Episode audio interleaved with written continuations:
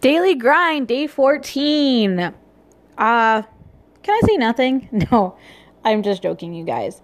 So, today was really interesting because I'm leaving on a really short trip next week. I'm going to go deal with some stuff in regards to my book in the States. And I just feel like this pressure because I'm there for a few days, but the things I need to deal with are going to take like all of an hour of my life.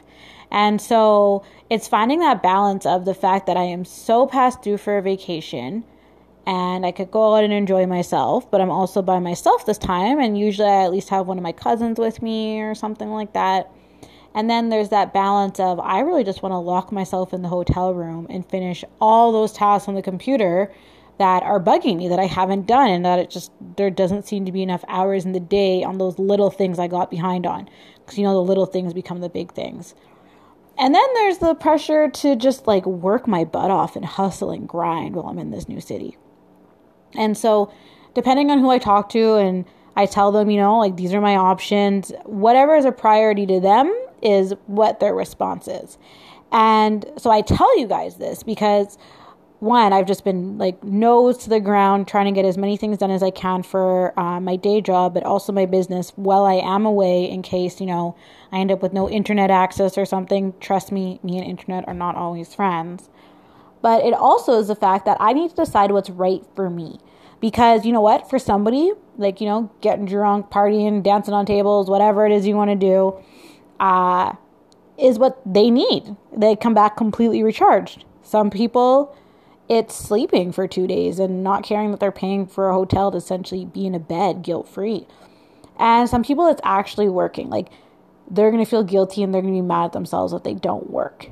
And so you have to decide what that thing is for you and where you are, not only in your business, but in your personal life. And that's something I have to decide for myself is I have to decide out of what of those three things, which one the most amount of time needs to be spent doing so that I feel that I got the most out of this trip, but that I come back and I can hit the ground running and not feel drained. Because I'm at the point where I'm starting to feel a little bit drained, and probably because I'm quitting sugar. Thank you, naturopath. However, that's just where I am in my life. So I need to find that equilibrium or whatever they want to call it and enjoy it. But it's also Martin Luther King Day and Blue Monday. So I feel like part of the reason my brain is a little bit overwhelmed is we are officially three weeks with like no sunshine, you know, coming off after Christmas.